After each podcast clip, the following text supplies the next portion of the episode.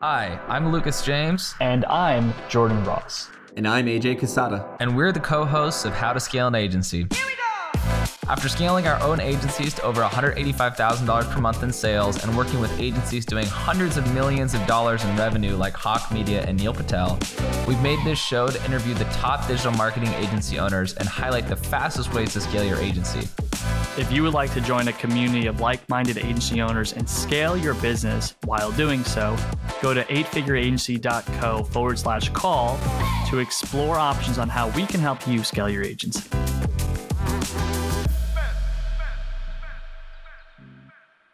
What is good, agency owners? Have a really fucking great conversation for you today. Have old client, old friend, one of my homies. Like I fucking love this guy with all my heart. Uh, we got Sam Lister, founder of Blank Slate Media. He has since sold Blank Slate Media, and we're going to be talking about that on the pod. And he's the founder of Honeywax, which, if you're looking on video, you could see it in the background. Sam, bro, what's good, man? I'm so happy I finally got a hold of you. I feel, I feel like you're harder than ever to reach now that you're ironically post sale of the business. What's good? How are you? I totally am. My phone's on do not disturb 24 7. I don't really respond to many people. I suck at texting back, but uh, I have so much love for you and I've missed talking to you and seeing your beautiful face. So I'm so stoked to talk to you today and uh, catch up.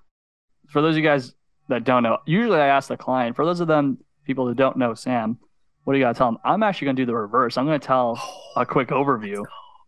So Sam is was a client of ADAP.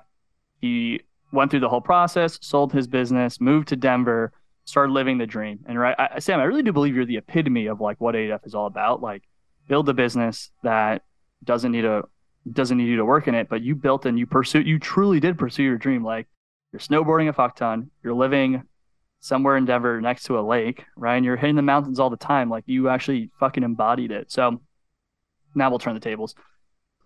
For those of the the listeners that don't know you, what's the overview? Let's go like overview of you. What they gotta know about you, what you're up to today, what you've been up to.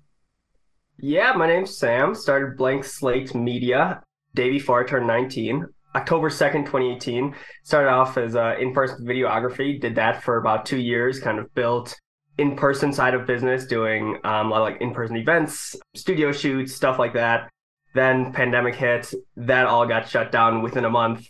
And then in March of 2020, that's when I pivoted to remote video editing. So essentially shifted the whole company direction and started building out a remote video editing team. And that's kind of when we we linked up and I kind of just started building the remote video editing process and building the team and systems and processes in place. And I knew I wanted to sell that version of the business eventually. I had no idea how long that would take or kind of I didn't really have a monetary figure in mind, but I knew like I wanted to build a company that could run and grow and scale without me. And that's kind of what I focused on from 2020 through kind of 2022, later half 2022 few different things to to cover in there but long story short um, sold the majority of the business in uh, fall of fall of 2022 and now i run a snowboard and skate wax company with my little brother and snowboard for a living and get to get to just live this life and truly just pursue kind of what i want to do and 8f and like this whole journey has been such such a crazy quick process that it's hard to process everything. It's hard to understand everything and how fast everything went and happened. So I'm excited to reflect on that um, today, and because Yeah. I, I don't do it enough, and I haven't done it in a in a public setting yet. So And here's a quick reflection that's coming up. I remember when we were talking back, whenever you had said, I want to build this to sell. And just that was something foreign to me. I remember at the time thinking, you know, you shouldn't go into a company with the intention to to sell it. And that was Jordan's perspective at the time. That was just one way of looking at it. But I mean, you've proven that you can go into a company with the intention to build to sell, right? Because I guess the thought process at the time is if you built to sell, you're always going to be thinking about the exit. I mean, but look, look, you built it to the million dollar run rate. Fucking peace. I'm out of here, motherfucker. So we're going to go back a little bit. Let's just talk about the process of getting to a sale. Like, there's a lot of shit. When we talk about systems and processes, obviously you were super young.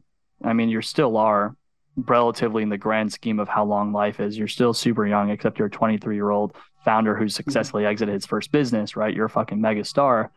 What were some of the lessons that you learned on the journey of Blank Slate around building a company, building systems, and building processes? What were the big takeaways that allowed you to build something that could have been sold?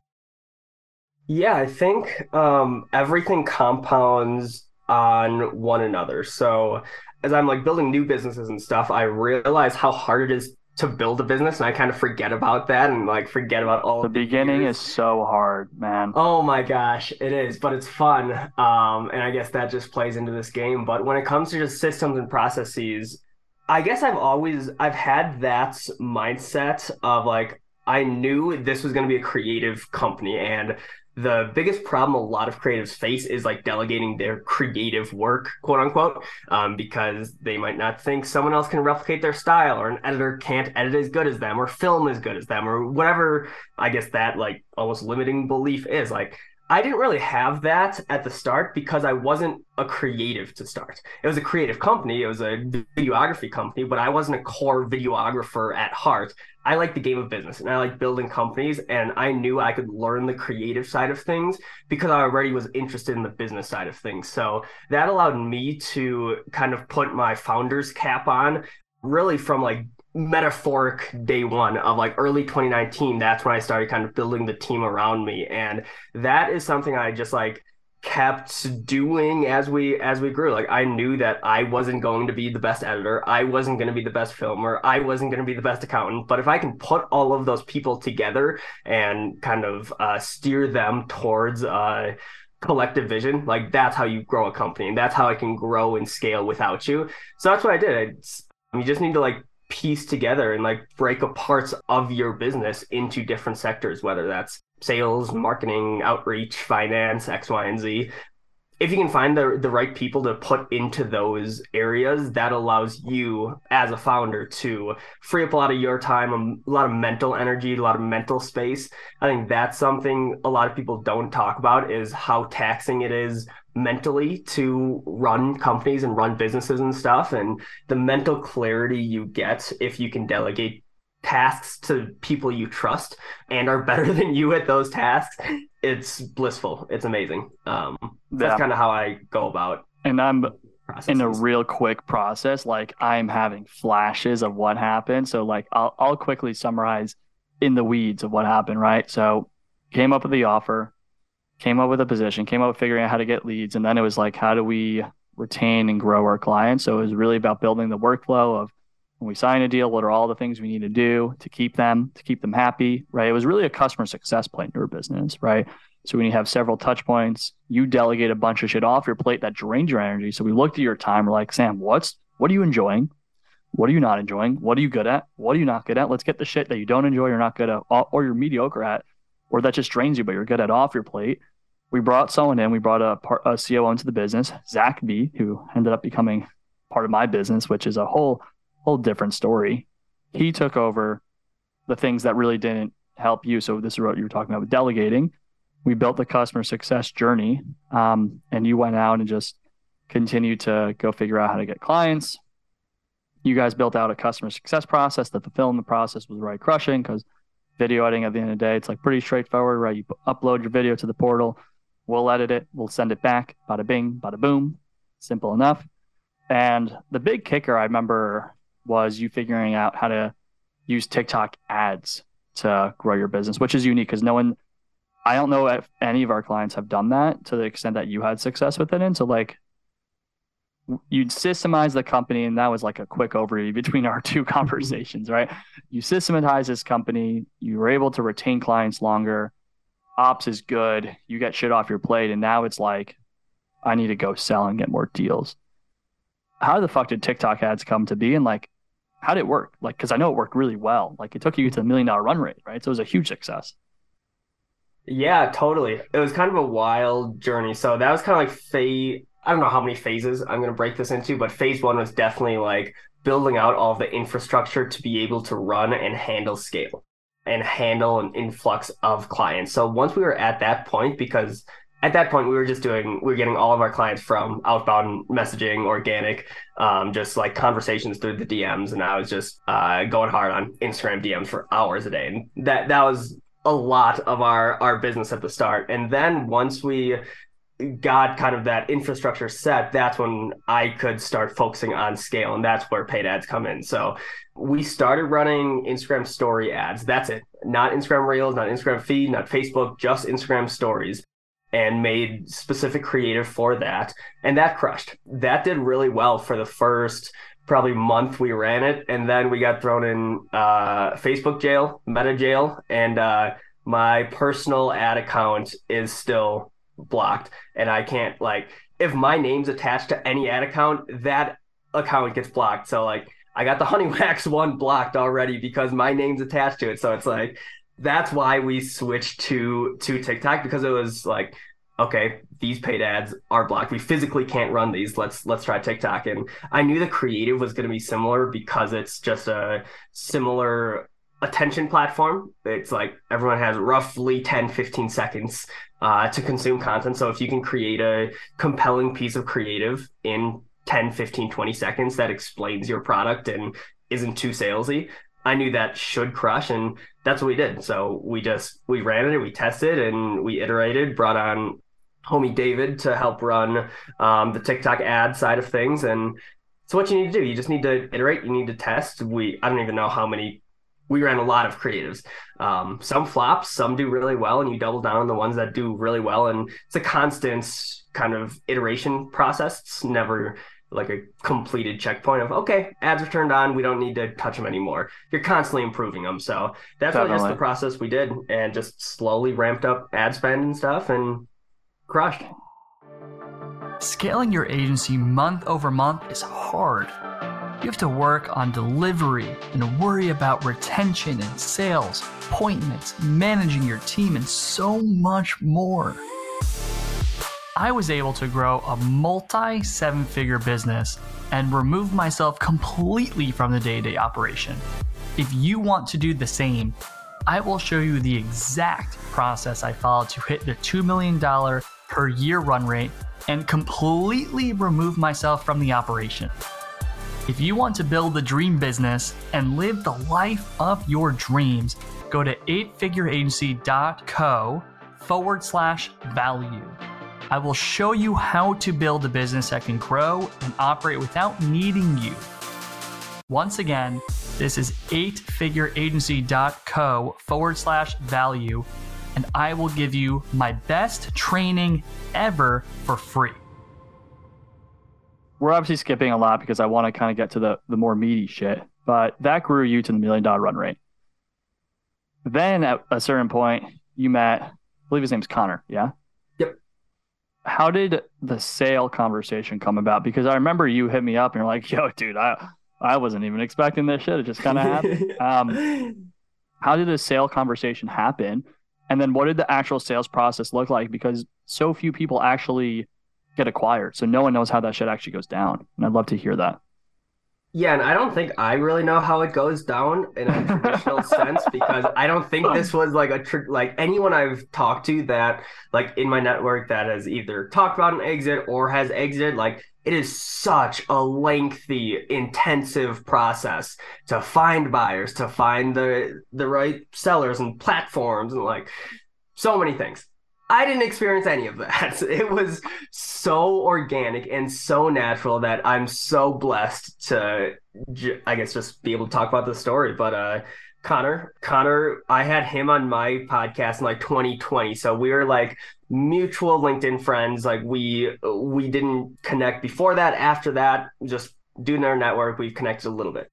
I was looking for a little bit of capital at the time because I just wanted to put more fuel on the fire of ad spend and like this is right as we're scaling so it's like I, I, just wanted to grow faster. We didn't necessarily need capital but i knew like if i just had more capital i can grow this faster. So that's kind of when i was asking around. I think zach was the one that asked connor initially of like hey what's your recommendation? Obviously you're a finance dude. Should we take out business loans? Should we go out and get a line of credit? Like, what are the options out there? Because at that point, I was just like, mm, what's available. I wasn't really gun ho on on anything.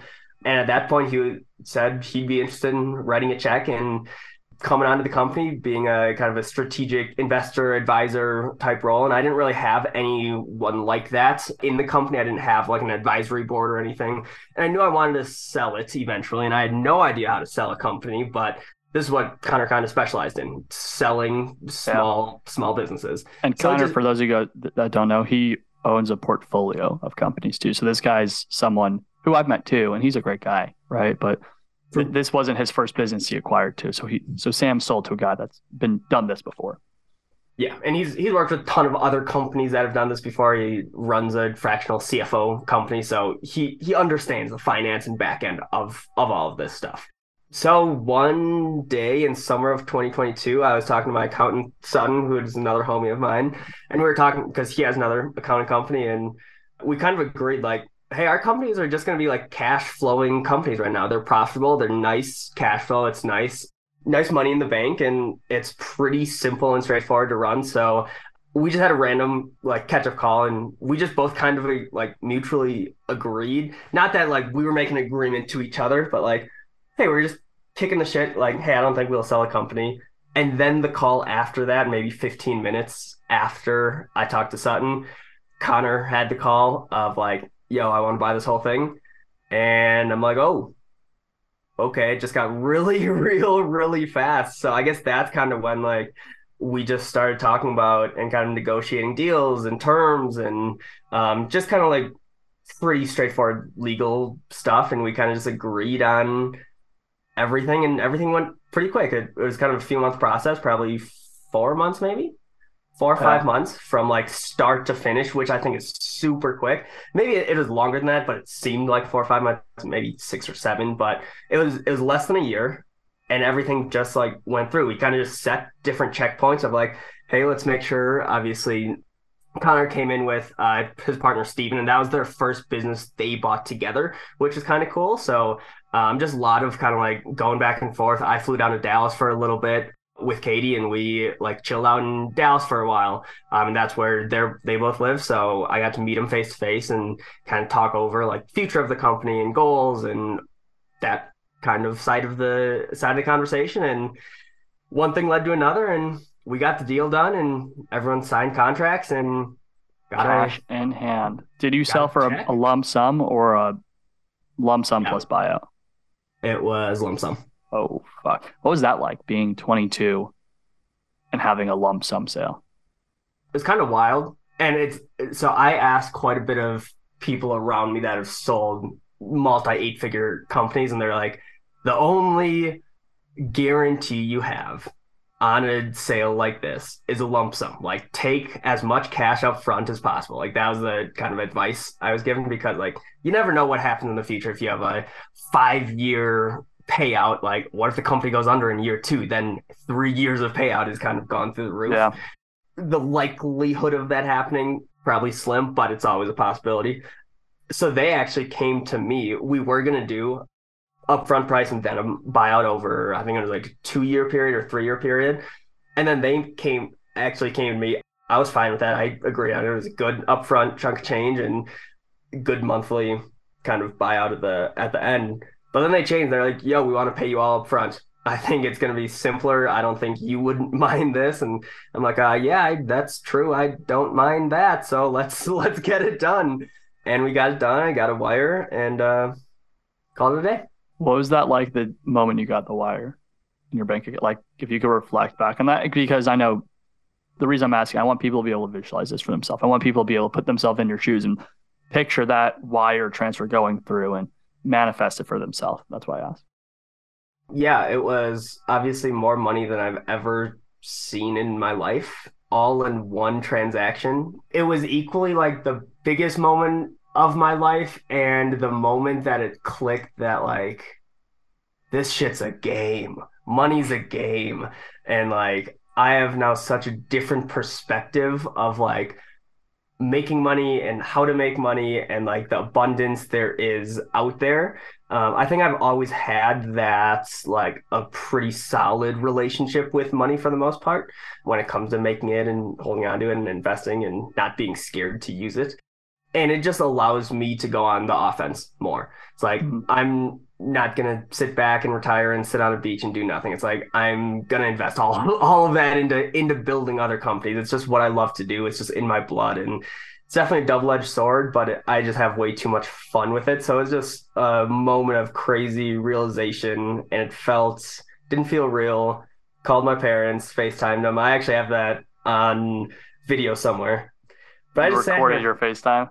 Yep, I sat here in this Brilliant. chair and just looked at the transaction for a while and was like, "Fuck, I'm still just the same person with a little extra cash in my bank, and uh, we're here." Um, Be out here. Beautiful. Let's So- let's transition. You sold your company. yep, 22, 2022. There's two angles. Um, you've been living the dream, man. I really do believe that. And you know, my tagline on Twitter has evolved to build the dream, not a prison, because so many people build a fucking prison for themselves and don't realize it. I, I really do believe you've been building the dream since I've met you. And you've always I think you've that's just been part of your DNA. What has it been like being rich, 23, snowboarding a fuck ton, enjoying your life, free as a bird? Like, how's that feel? Because uh, yeah, how's that feel, man? It's funny because it feels the exact same as when I was 17 years old, building snow parks, work until 4 a.m. every Friday night while I was a senior in high school, um, and just riding with the homies and like loving life. Like it's it's wild how similar I feel while everything is different, but everything's the same at the same time. A lot of a lot of contradictions there, but like I'm just happy. I feel fulfilled. I love snowboarding. I love just living life and not needing to respond to anyone else or like listen to orders for anyone else. I realize I'm really, really bad at working for other people and having a boss or having like a uh, an authority I need to report to. I suck at it, and I've gotten amazing fucking opportunities, and it's just not in my DNA. It's just not for me. I can't do it so I'm just like enjoying building this next company and taking everything I've learned from Blank Slate and agency life and putting it into my own company now. It's just fun. It's fulfilling. I feel like a little kid again. And I think that's something that I forgot. I forgot how to be a kid. Again, I started Blank Slate at 18. From 18 to 22, 23, I pretty much worked every day on it. that was Didn't go to college. college That was your Yeah. college. that was my college so it's like i i forgot how to be a kid a little bit during that time i started to snowboard a little bit more but like that first year two years i didn't snowboard at all and i i say snowboarding because that like that's my biggest passion like that's what just frees What's my your mind What's and- your favorite slope? Quick detour, then we'll go back to this. Ruby Hill in mountain? Denver. Ruby, Ruby? Hill in Denver. It's 15 feet of vertical feet. There's no lifts. You just hike. There's a few features, and it brings me back to old. Uh, Wow. Don't even fucking know it. And I, what, okay, what's your favorite mountain then? favorite mountain is Copper. So Okay, the actual answer is is Copper. Uh, Keystone's awesome too, but I love the yeah, view on top of Keystone. We did Keystone because Keystone obviously has a lot of blues, which my wife needed. But yeah, Keystone Copper. Keystone's awesome. It's close too. It's really it's right by you. Like it's not a far drive for you to get to Keystone. So we got a few minutes left, and I I'm sorry to detour that. I'm just it's really funny to kind of fun for me to see where you're at living now. And obviously when we met, I think vir- when we met virtually, I was in Denver, but then I just moved to LA. Quickly plug Honeywax. This is your new company that you're working on. What is Honeywax? How's it going? And if people are interested, how can they get on it? Yeah, it's a it's a ski, snowboard, and skate just culture company. We make all natural wax for the bases of skis and snowboards. Um, we'll do skate wax in the summer and BMX wax, but it's a company that just supports action sports and getting more people into into action sports. So we have a studio division and it's called Honeywax Studios, and that will eventually turn into an action sports studio. So implementing everything I've learned with content and video and social, but So cool. that into action sports and snowboarding and Nice. skating. You're living in the best place for that. Are you are you getting it? Are you trying to get into any like the ski shops? I remember there's like Christie Sports. Is that the one? That's, Yep. Christie Sports is good. We'll probably sell just straight to consumer, just all online, and then try to go get big contracts for big ski resorts. And that's kind of our back end play. Cool. And those are good people to know too, right? For sure. Awesome. For sure. So if people want to get in get in on that honey wax game or just follow you, where can they indulge in that? Easiest place is just type in sam.video online and all of my info pops up all my socials, all the companies. So that's the wow. that's the website, sam.video. It's been great to see you hey, again, Ross. bro. I've missed you big time and I'm just so happy that you're living your best life and I'm grateful that I, we were able to be a part of your journey for a little bit of it. So guys, uh, Sam's a real one, one of my favorite people I've ever had the pleasure of knowing and working with and you know his success story could be your success story. He is living the dream. And i think the biggest thing that i've loved about your journey most importantly is your lightheartedness and your just your mental approach during the whole time right? It's it, it's how i aspire to live. And i you know obviously we attract who we aspire to be. So dude sending you love always grateful to see you man. And uh dude have a great one. What is good agency owners thank you so much for listening to this episode if you are looking for support growing your agency and are not sure the best way to do that, go to eightfigureagency.co forward slash call, where you will book a call with us and we will start our process to help you figure out what is the best way to grow your business. We're going to review your systems, add value, and help you understand a new model and system that you can start to build that is going to easily enable massive growth this year. Once again, that is eightfigureagency.co forward slash call, where we will help you scale your agency and add $10,000 in MRR per month. Cheers.